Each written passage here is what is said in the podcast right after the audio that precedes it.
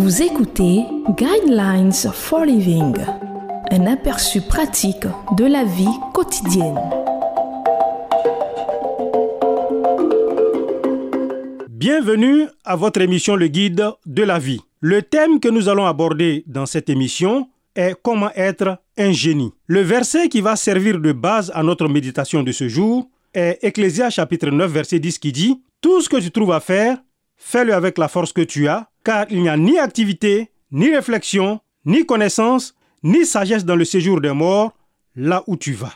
Vous êtes-vous déjà demandé pourquoi vous n'êtes souvent pas aussi productif que vous le souhaiteriez? Il y a peut-être une raison à cela. Docteur Catherine Maurice Cox, une psychologue de renom dans le domaine de l'intelligence et du génie, a affirmé que les génies ne sont pas uniquement produits par une grande intelligence, mais aussi par d'autres facteurs que l'individu moyen peut développer. La concentration est l'un de ces facteurs. L'étude du Dr Cox a révélé que certains des plus grands génies de l'histoire n'étaient pas des géants intellectuels, mais des gens qui avaient un pouvoir de concentration malgré toutes leurs distractions. Un autre facteur, selon Dr Cox, est la capacité de voir ce que les autres ne voient pas. Un beau jour, le sculpteur Michel-Angelo visita une vieille carrière de pierre. Il était à la recherche d'un morceau de marbre particulier à partir duquel il réaliserait un chef-d'œuvre. Finalement, dans le fond de la carrière, il trouva un morceau de marbre qui venait d'être déterré. Il était recouvert de boue et de saleté. L'ouvrier de la carrière lui dit Ce n'est sûrement pas ça que vous recherchez? Mais Michel-Angelo insista au contraire. La pierre fut nettoyée et envoyée à l'atelier. La tradition nous raconte que c'est à partir de ce morceau de marbre que Michel-Angelo produisit sa fameuse sculpture de Moïse. Il avait la capacité de voir ce qui échappait à la plupart des gens. Utilisez-vous la vision que vous avez pour évaluer le monde autour de vous? Parfois, les personnes aveugles ont une meilleure vue que ceux qui ont des yeux qui fonctionnent.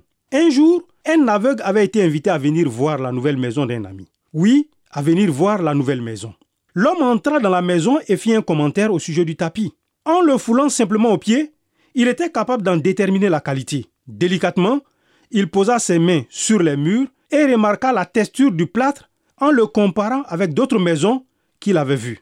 Il s'agissait là d'une leçon formidable sur l'importance d'utiliser la vision que l'on possède. La troisième qualité du génie, toujours selon Dr Cox, est sa crédulité, c'est-à-dire la capacité d'accepter ce que l'on voit. La crédulité est quelque chose de similaire à la foi. C'est la disposition à accepter les choses telles qu'elles se présentent. Un petit enfant a cette capacité. Il pose sur le monde un regard enthousiaste, sans a priori et plein d'éveillement. Plus tard, on voit les choses à travers les yeux fatigués et aveugles de l'adulte. Jésus a un jour fait asseoir un petit enfant près de lui et lui a dit, Si vous ne devenez pas comme les petits enfants, vous n'entrerez pas dans le royaume des cieux. Ce qu'il voulait dire est qu'à moins qu'une personne n'ait une simple foi, la crédulité d'un enfant, il ne peut pas avoir l'assurance de la vie éternelle. Concentration, vision, crédulité, on retrouve cette idée chez l'apôtre Paul lorsqu'il écrit Frères et sœurs, je n'estime pas m'en être moi-même déjà emparé, mais je fais une chose. Oubliant ce qui est derrière et me portant vers ce qui est devant, je cours vers le but pour remporter le prix de l'appel céleste de Dieu en Jésus-Christ. Philippiens chapitre 3 verset 13 à 14. Quelle est la chose que Dieu place devant vous aujourd'hui? Demandez-lui de vous donner la vision pour voir cette chose et la foi pour croire qu'il vous donnera tout ce dont vous avez besoin aujourd'hui, afin de vous concentrer et de compléter cette tâche qui est la vôtre. C'est cela le génie. Je vous conseille de lire Philippiens chapitre 3 verset 12 à 14.